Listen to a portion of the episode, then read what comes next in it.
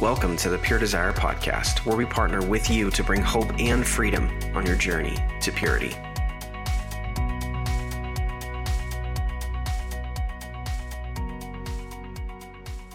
Hey there, I'm your host, Trevor Windsor, and we're so thankful you're taking time out of your day to hang out with us. I'm here as always with my co host, Nick Stumbo. Hey, just want to give a shout out to some new friends we met in, from St. Paul, Minnesota at a recent Pure Desire University. It was the first time we've had a picture taken because of fans of the podcast that felt like they knew us. And it was really awesome. so you know who you are. Apparently, we are podcast famous. That's great. That's right. Well, I, I love because it's kind of the goal of the podcast is to create a sense of community and that people aren't alone and that that they're a part of this. And that was just cool to hear from a couple of guys like, we feel like we know you, even though this is the first time we've met. And hopefully, there's a, a lot more of you out there that this is a place of community for you. And just be careful that when you come up to us and you say, "Hey, I know about your life," it sounds creepy unless you give us some context. We'll get used to it though. There you go. Give us some time. and joining us today are Anna Phillipson and Ashley Jamison. We have Anna and Ashley with us really to discuss our groups known as the Eight Pillars to Freedom. So both Anna and Ashley have been in and have led these groups. So we're going to push into their experience and expertise as we really unpack these groups and the resources that we offer. So Anna, Ashley, thanks for hanging out with us today. Thanks for having me. It's really good to be here. All right, guys, let's start with this. Who is the Eight Pillars group and material for? So, the Eight Pillars group is really for women who feel like they have a struggle with love or a sex addiction. So, um, it could be displayed in a number of ways, um, just like it would in like the Seven Pillars group, but it's this one is specifically geared towards women. Hmm. So to ask a, a follow up question on that, you know, some of the women that are listening might feel like I'm a candidate to be in both a betrayal and beyond group, which is our women's material for those that have um, are married to an addict or have been married to an addict and are struggling from the fallout of that. Um, but they also recognize I've got some of my own issues with whether it's love or sex. And if they're wondering what's the right starting place, how would you ladies direct them should they work first on their own addiction issues, or is it better to work on the trust issues and the the fallout in the marriage first, and then deal with their own issues? How do you how do you see that working best? I can answer that because that was my situation. Um, I started in the Betrayal and Beyond group because of my husband's addiction that came out. And it really wasn't until then um, that I realized how much of my own issue I had.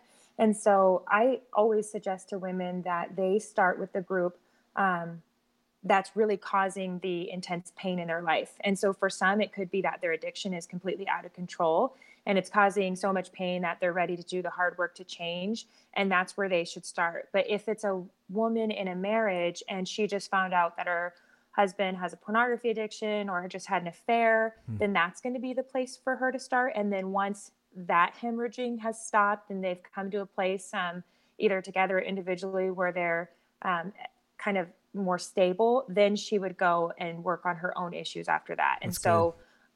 wherever the most pain is, start there. Hmm.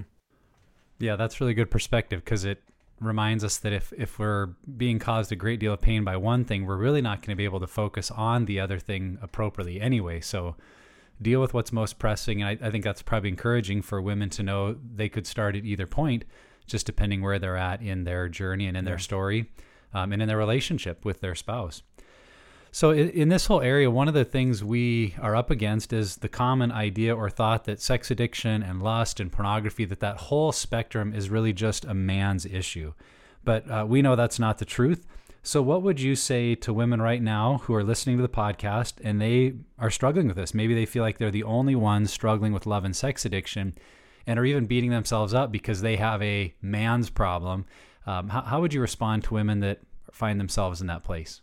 Yeah, um, I've talked to a lot of women who have been in that place, and it's just, it's super challenging because there is kind of that idea that this is still a, like man's problem, but um, as we know with all like sex addiction that it's just a growing issue right now and that that would be the same thing for uh, with women as well and so i would just say that this eight pillars group was super helpful for me and um, i did feel like i was kind of one of the only ones you know i hadn't talked to a lot of women that at the time that were struggling with anything like this and so but once you kind of get into the group and start talking with women, you realize that you really aren't the only one. And there's a lot of other Christian women who are struggling with the same kind of thing. And it really reduces the shame around it because in the Christian culture, it's like, there's already shame around it being a mm-hmm. man's issue. And right. then for women, it seems like there's even more.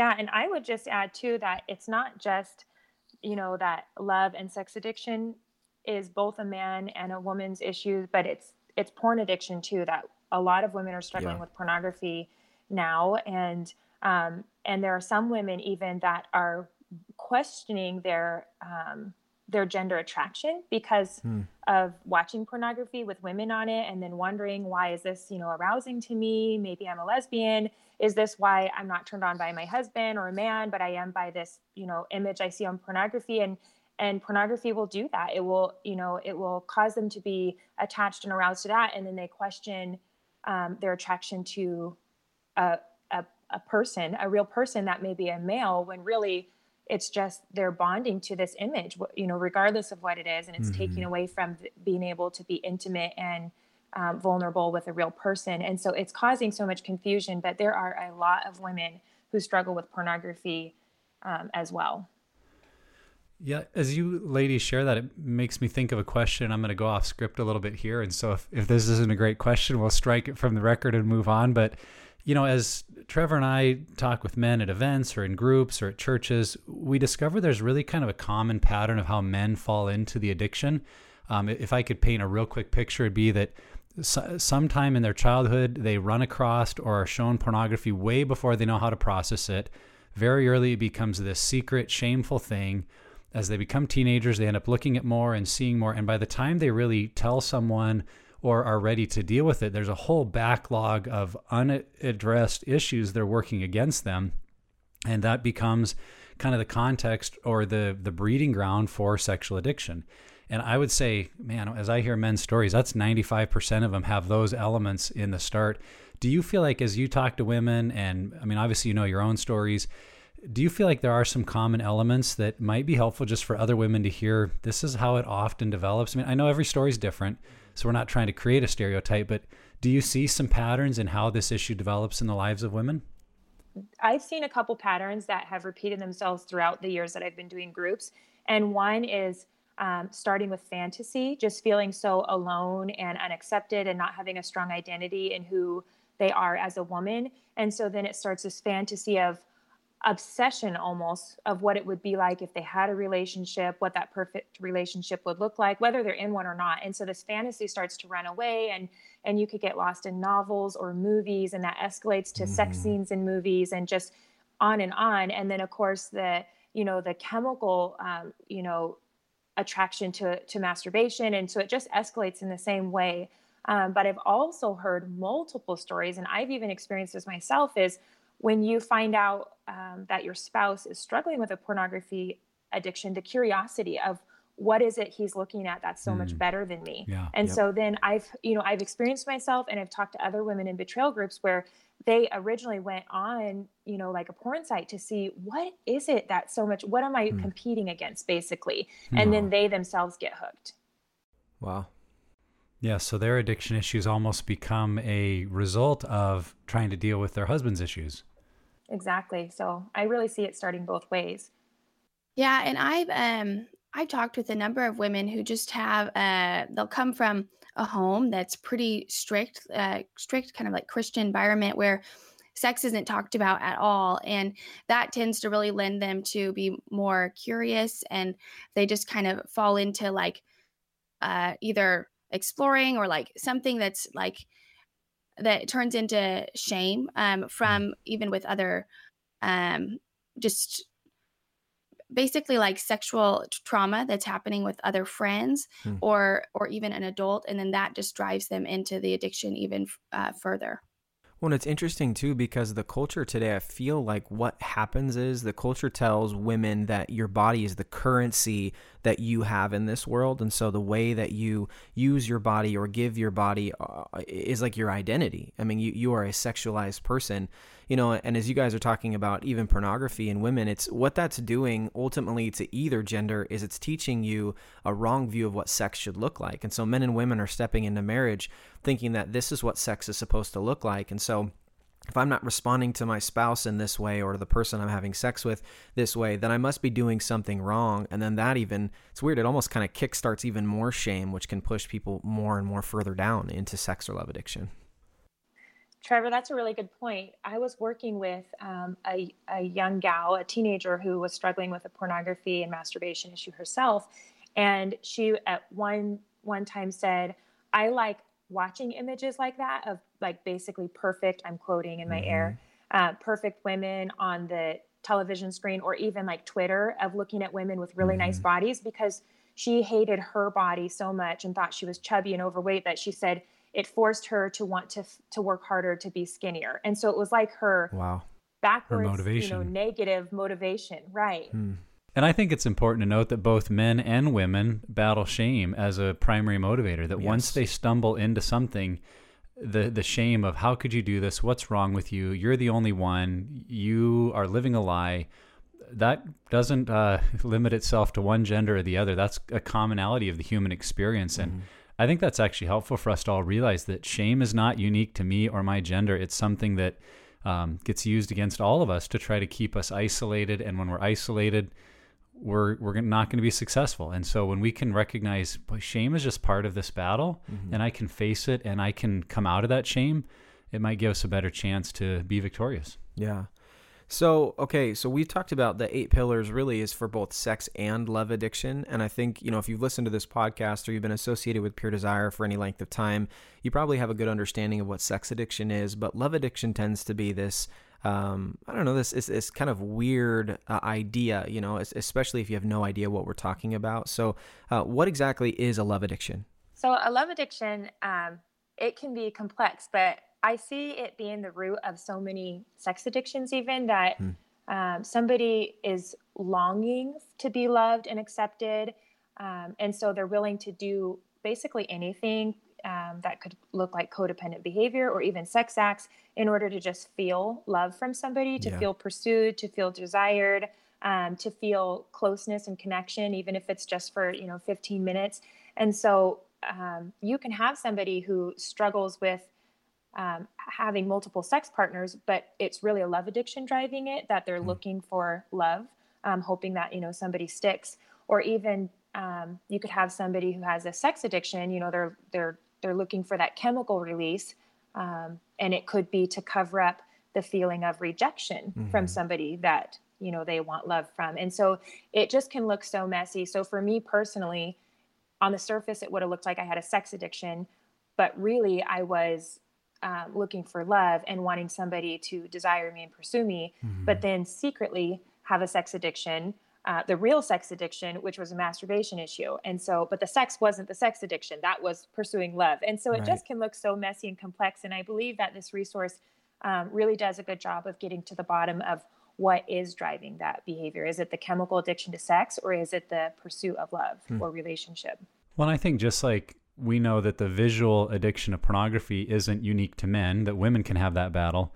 At the same time, we want to recognize the emotional connection for love and acceptance and belonging is not unique to women. Yeah. Uh, that men can have that same need. And I think it's just helpful for all of us to really try to identify what is primarily driving me into the behavior. Is it the excitement and the images and the pleasure and the payoff of that? Uh, which tends to be more of a sex and pornography addiction, or is it the deeper needs of emotional belonging and acceptance? And I think for so many people, very often it's a combination of the two. Yeah. Uh, so it's not a clean line of you're either this or that and nothing in between. That our brains have kind of gotten hooked up on both. That on the one hand, there's images and pleasure from it, but on the other hand, it meets an emotional need. And so, kind of seeing how we've gotten caught up from either angle can be helpful. And just to remember, it, it's not a male or female thing women tend to be more from the emotional approach. Men tend to be more from the visual approach, but it certainly is not unique to either gender. Well, and that's been my, uh, you know, just recently. I mean, me and Nick were having a conversation even just recently about this. And I think what I'm starting to see about my story is that it really is more of a love addiction. And that love addiction pushed me into a porn and sex addiction, you know, and looking at really where my addiction played out, like the playing field of it was in relationship uh, with, with, with, with women. And so it was something where that really was the underlying current of all that was just being accepted. I mean, I grew up in a in a rigid, disengaged home. We talk about that a lot here at Pure Desire. That that's really the kind of culture that tends to cater itself to sex addiction or love addiction. And really, I experienced. Um, I experienced rejection at such a young age in multiple arenas of my life that I found anywhere that I can get affirmation of who I am, I can get acceptance, I can be embraced with, you know, with arms wide open.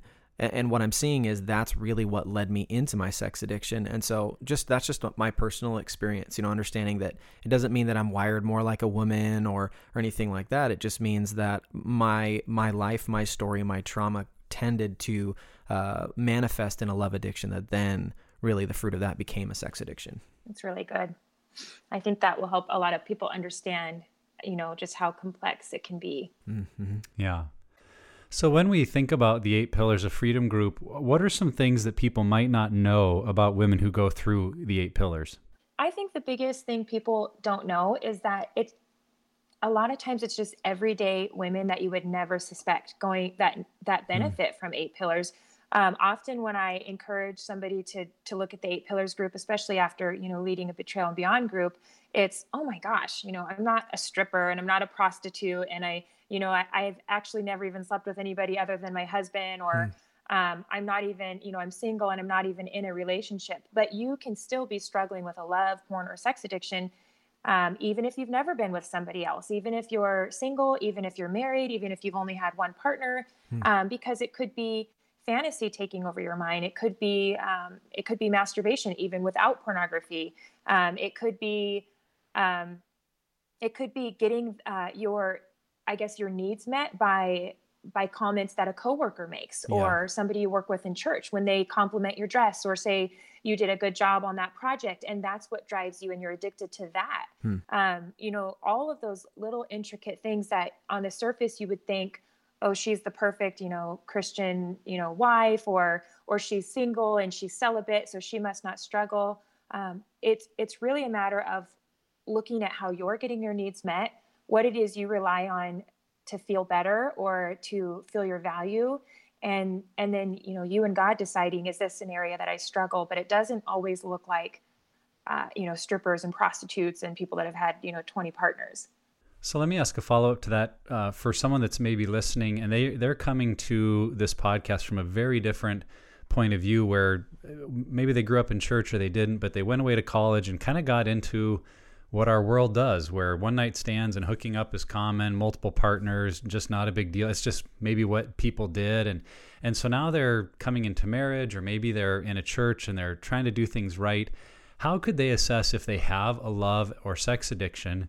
Or was it just that they were a part of a culture where that was common and they're just going to change their their habits and ways because they're in a different culture? Do you know what I'm asking? Like, how could someone who comes out of maybe just a real um, open background like that determine if they need to walk through an eight pillars of freedom group? Well, um, we do see that where women may have um, had more of a love or sex addiction issue that was uh, easier to identify maybe when they were younger.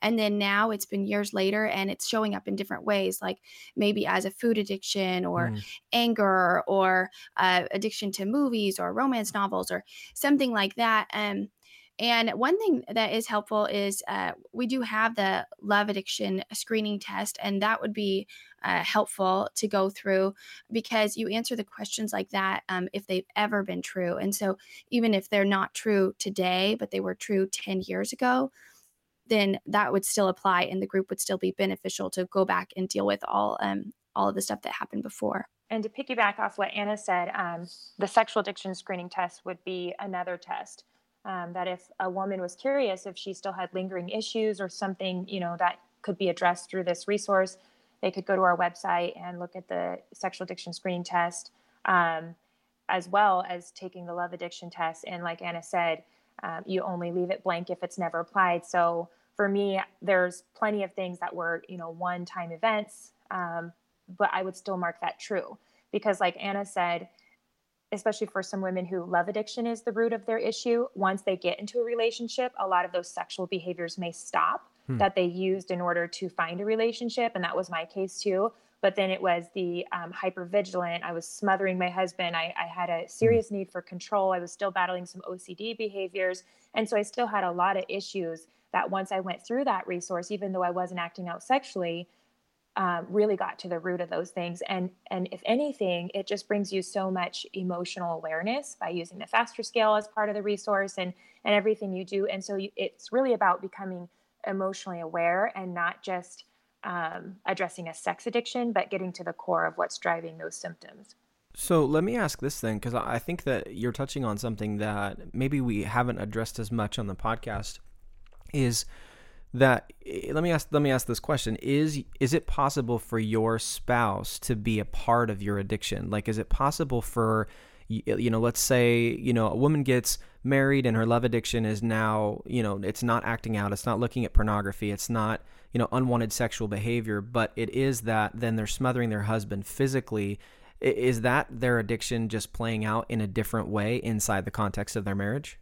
Oh yeah. That was that was mine and john's story completely um, I battled with all those sexual issues and um, searching for love. And then when I got John, like nailed him down, it was like I was obsessed with him. So I mm. wouldn't go out with my girlfriends. I wanted to be with him all the time. Um, if I ever felt uneasy because I had trust issues clearly from my past, um, I would I was hyper vigilant in snooping for things, and mm. and I thought that a way to keep him because I was so insecure about losing him. And one of my greatest fears is being abandoned, either physically or just emotional withdrawal. Um, I would try to be the perfect wife. So I would never say no to sex, even if it was, you know, even if there was something bothering me between us. Um, mm-hmm. I would try to do everything perfect. And and it was exhausting. It was completely exhausting for me, and it was exhausting for John. And it, yeah. and it wasn't until his addiction came out that I um, I felt God saying, "You're using John for your identity. You're using him for your value. You're using him for um, for everything. And I really had to learn how to separate that. And then our relationship started thriving when I started feeling confident in my own skin and having healthy relationships outside of the marriage and hmm. and trusting him more. That's when things really started to get good, and I didn't realize how good they could be.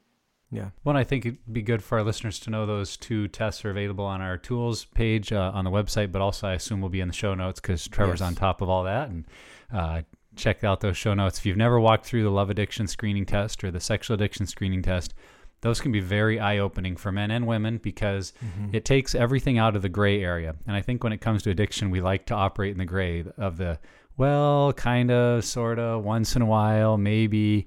And when you've got black and white yes no questions that just help you see the reality of your situation, that's really clarifying. Those questions sometimes suck. Yeah, like they are not fun. not fun. But we need truth. We need reality so that we can actually face it. Yeah.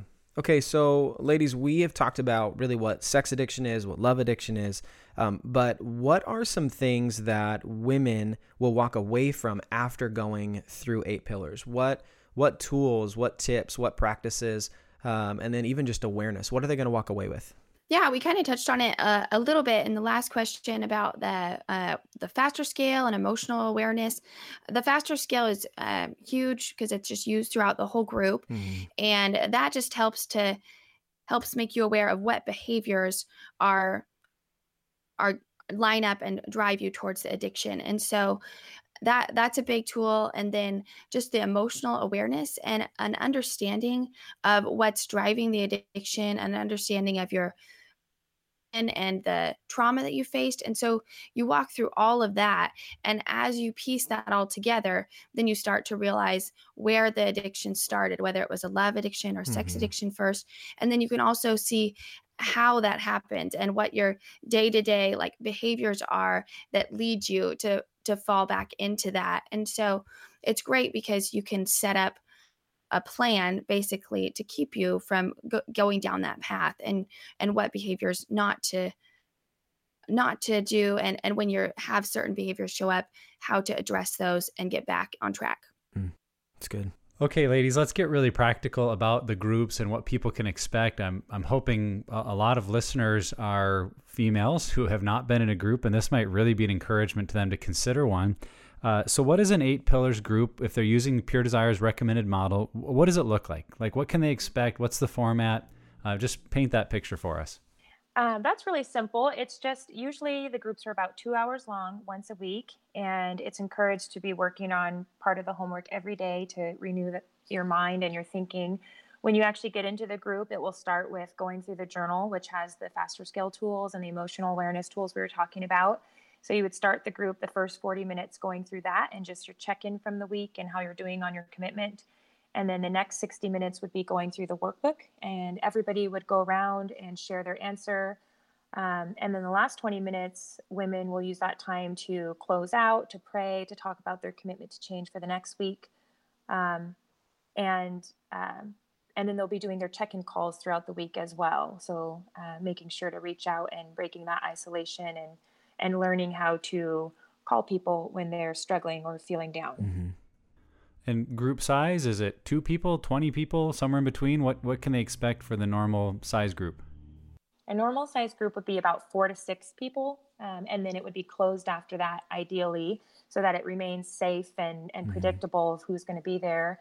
Um, any less than four, it could it could not be enough variety. Um, any more than six, it's just it becomes uh, a little less safe feeling. So it's not um, it gets too big. People don't have enough time to share their answers yeah, thoroughly, right. and it also becomes less intimate. So four to six is what we see be um, a great number for a group. Yeah, and that confidentiality is so important that women and in a men's group really feel that this is a place where I can share anything and know that it can be held in confidence and and that's also why there is that high commitment level that you mentioned Ashley because women need to know that what I share here is with people that are on this journey with me and aren't just popping in and out when they feel like it, that they're as committed to me as I am to them. And the way that can create a real sense of connection and friendship among the group is really significant. Yeah, and the other thing too, a lot of the eight pillars groups will use the Conquer series um, to start their group. At least showing a few of those, just just as um, mm-hmm. an education piece of what's going on in the brain. And so, although that is um, advertised for a lot of men men's groups. Uh, most of our eight pillars groups have found a lot of benefit in watching that in their group as well. Yeah, that's great. Okay, so along that whole practical line, like what are some do's and don'ts when you're in an eight pillars group? I think that uh, we need to be aware of uh, really how best to step into this, and once we're in groups, really to know how to do it. So, what would you say are some do's and don'ts when you're part of an eight pillars group? I think that's really outlined well in our group guidelines. Just um, that's where those group guidelines come from. We we created those because those are common things that we see when applied. The group can be very successful, and when those things are not followed, then the group will deteriorate. So when I have a group leader call me and ask, you know, how do I get my group on back group back on track or something like that, a lot of times I'll run through the group guidelines and and I'll find out where they may be um, kind of loose on one of the guidelines, and that's usually ex- exactly where and why their group is falling apart. So uh, we really encourage following those guidelines because they were created out of what we see um, being our best practices, and so mm-hmm. not allowing talking over each other, um, don't advice give um, don't compare traumas in the way of like you know if i say it was really traumatic i had a c-section then for another woman to say well i had a d-section so a c-section is not as bad you know that those kinds of things in group um, will will clam people up because it will be hmm. then their answers will start going through the filter of well i don't really want to say this because then so and so is going to just talk about how hers was worse and yeah. so really allowing people to just find their own answers um, you know use the resource to self-discover allow them to finish completely, and then for them to feel like it's a safe environment for them to share without being worried that they're going to get advice or um, or or be shut down because their trauma isn't big enough. Yeah, I think the trauma piece um, is pretty huge because all the the women that come to the group, they've all had such different experiences, and some may had some huge traumatic experience where you just say like right away, like, "Oh yeah, that's trauma," but then others have had these tiny little things that kept happening over and over again that that you wouldn't normally identify as trauma, but because they happened so much and it was kind of a string of little things that it's like turns into trauma.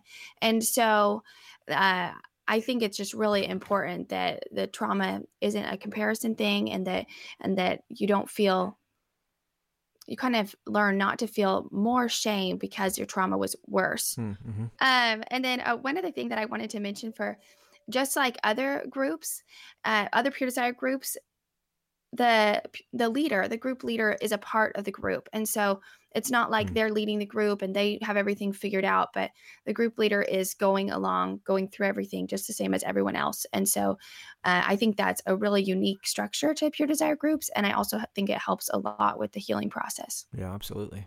So Ashley mentioned earlier that uh, the group time itself takes about two hours to go through, and um, the material takes about seven to nine months for a group to make it from beginning to end. And for a lot of people, that's a significant time commitment, especially in a day and age when it's you know a five week study on this and even 10 weeks is like wow that's a big time commitment. And we're talking much longer than that.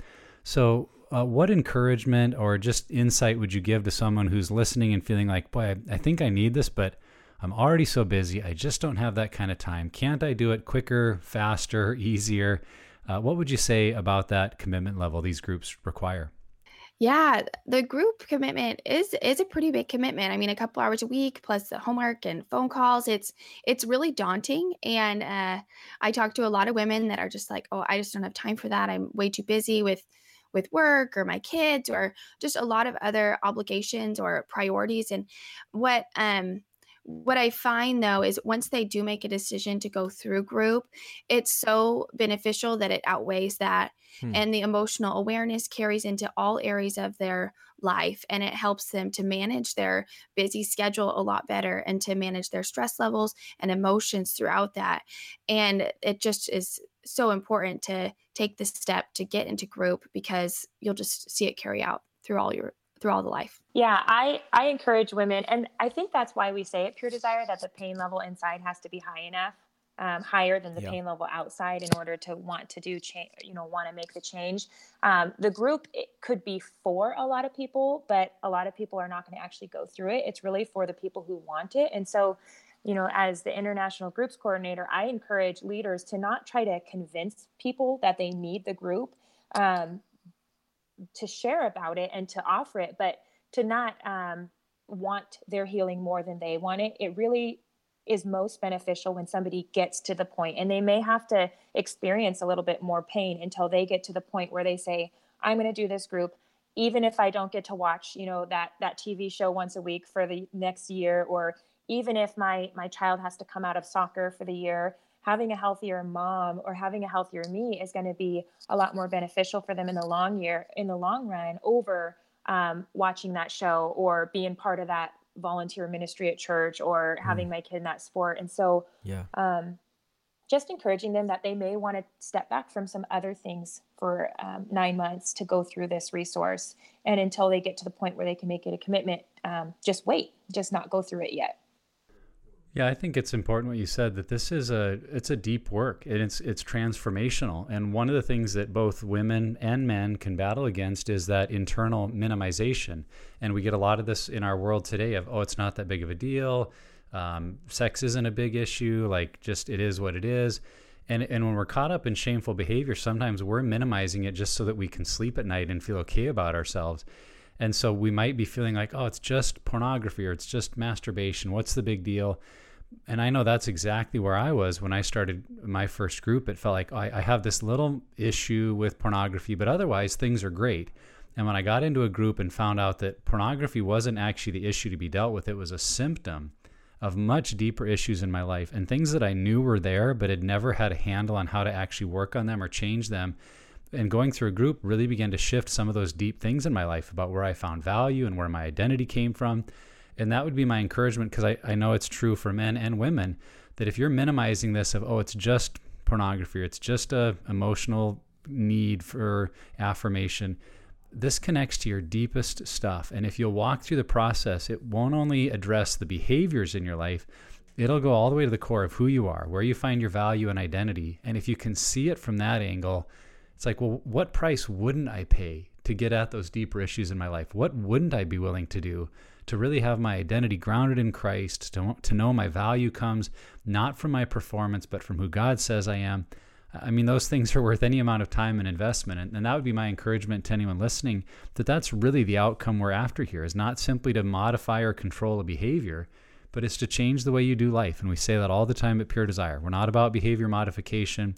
We're about a new way of life. And that's a, that's a price worth paying. And so the commitment level up front, yeah, it, it seems daunting, but take it from me and so many others we've heard from and talked to that say it is so worth it.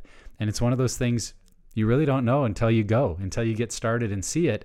Uh, then those things will really click and uh, it'll make sense why it takes this level of commitment. Yeah, and and off of that too, I just want to give you guys the opportunity. We always end each episode with this: is really just what encouragement would you give? I mean, off off of what Nick is saying, how important it is really to get into this kind of stuff.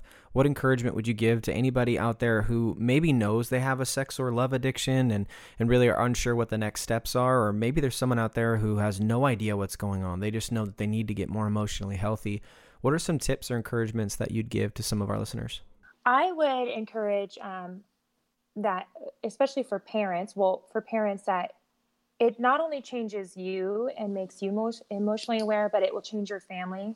Um, when when we started this process, my husband and I, our our our twins were 10 and now they're 14, and and we have them uh, twins that are 14, an eight year old daughter, and a six year old son. And the transformation that we've just seen in our family um, not because we're implementing all these you know behavior or mm-hmm. or consequences and discipline but because we simply started working on ourselves and we became so emotionally aware that we started recognizing things in our children and we were able to to speak to them in a different way um, that was more grace filled and help them connect their behaviors with their emotions better and so it's even kind of a joke where i just heard my six year old say the other day to our eight year old uh, well, what are you addicted to? And it's like, you know, just like almost like normalize that we all have something we cope with. Yeah, um, that's and cool. so it's just, it's funny because our kids speak the pure desire language now and they're really aware of their emotions and what they're using as coping mechanisms. And then for the single person, especially because I had been there, I was a single mom with twins.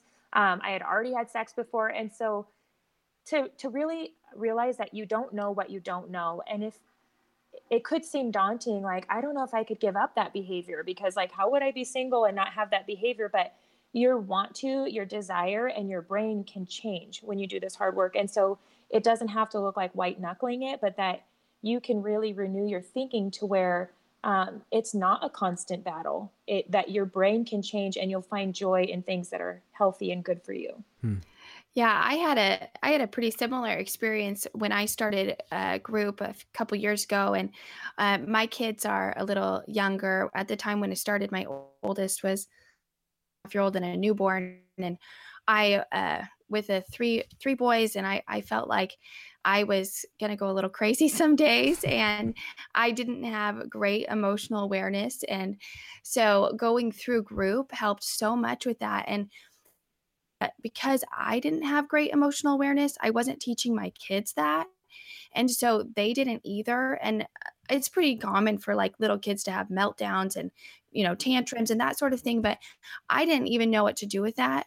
And it was really cool because going through group taught me how to manage my own emotions and then help my kids with that too. And mm. so now we can talk about our emotions better. And I've been able to teach them that in a healthier way.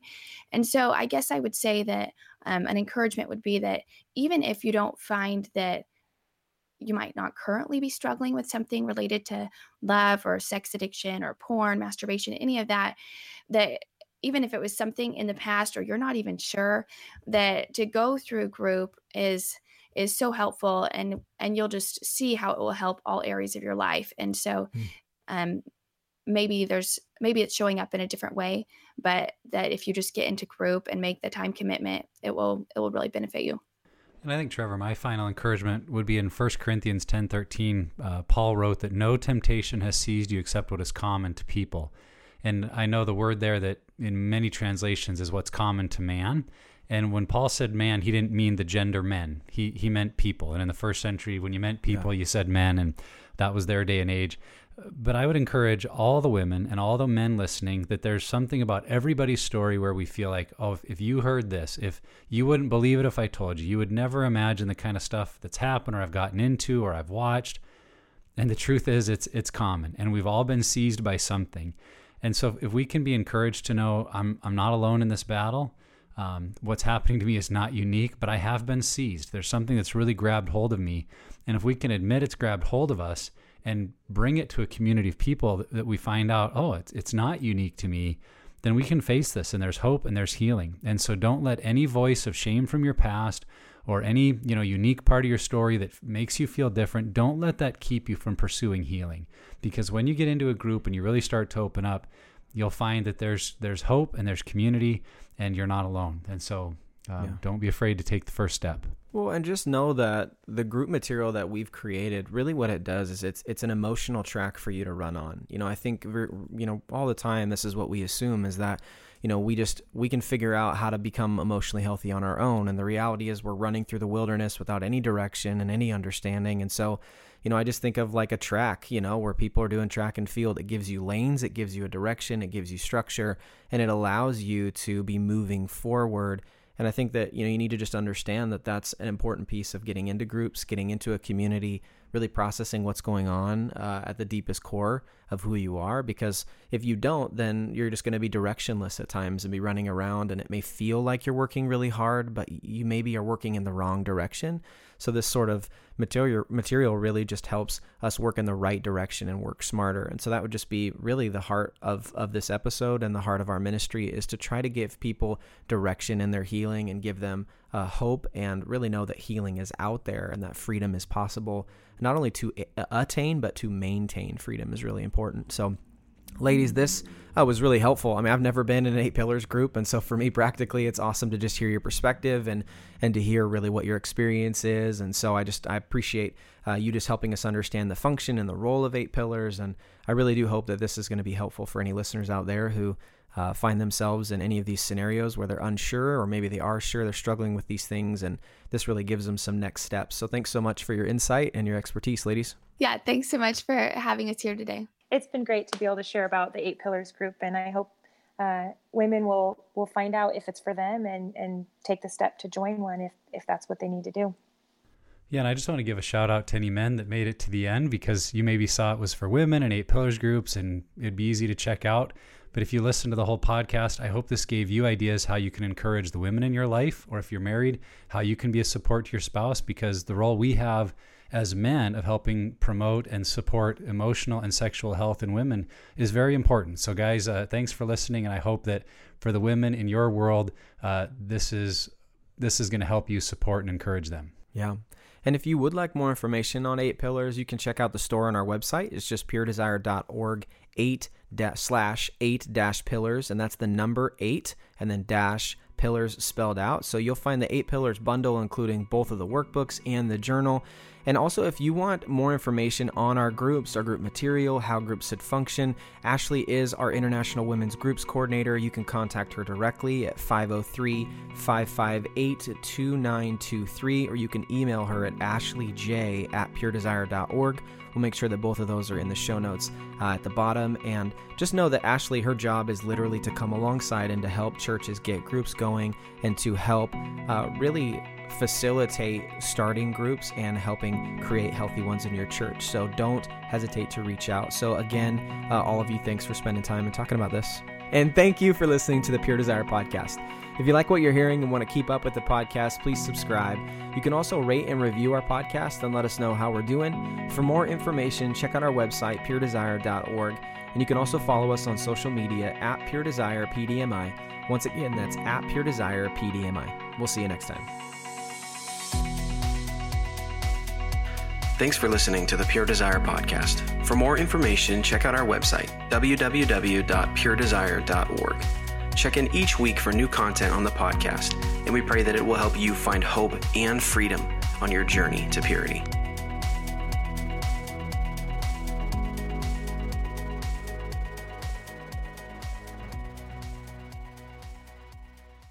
Here's what's coming up next week on the Pure Desire podcast.